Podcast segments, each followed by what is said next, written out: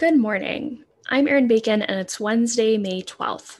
This is CQ Roll Call's morning audio briefing, and here are three things you need to know to start your day. Earmarks are allowed in the House again, and the floodgates have opened. So far, lawmakers have requested $5.9 billion in funding for projects in the fiscal 2022 spending bills.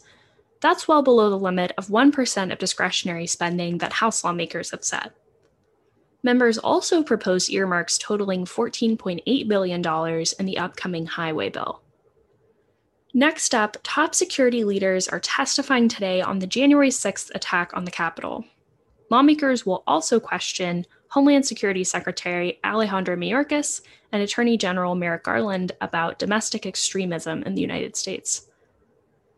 And finally, House Republicans are voting today on whether to boot Liz Cheney from her position as the third ranking House GOP leader.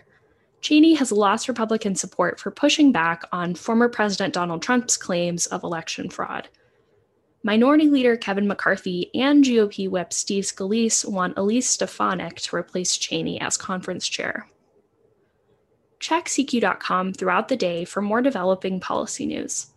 And for all of us in the CQ Roll Call newsroom, I'm Erin Bacon. Thanks for listening.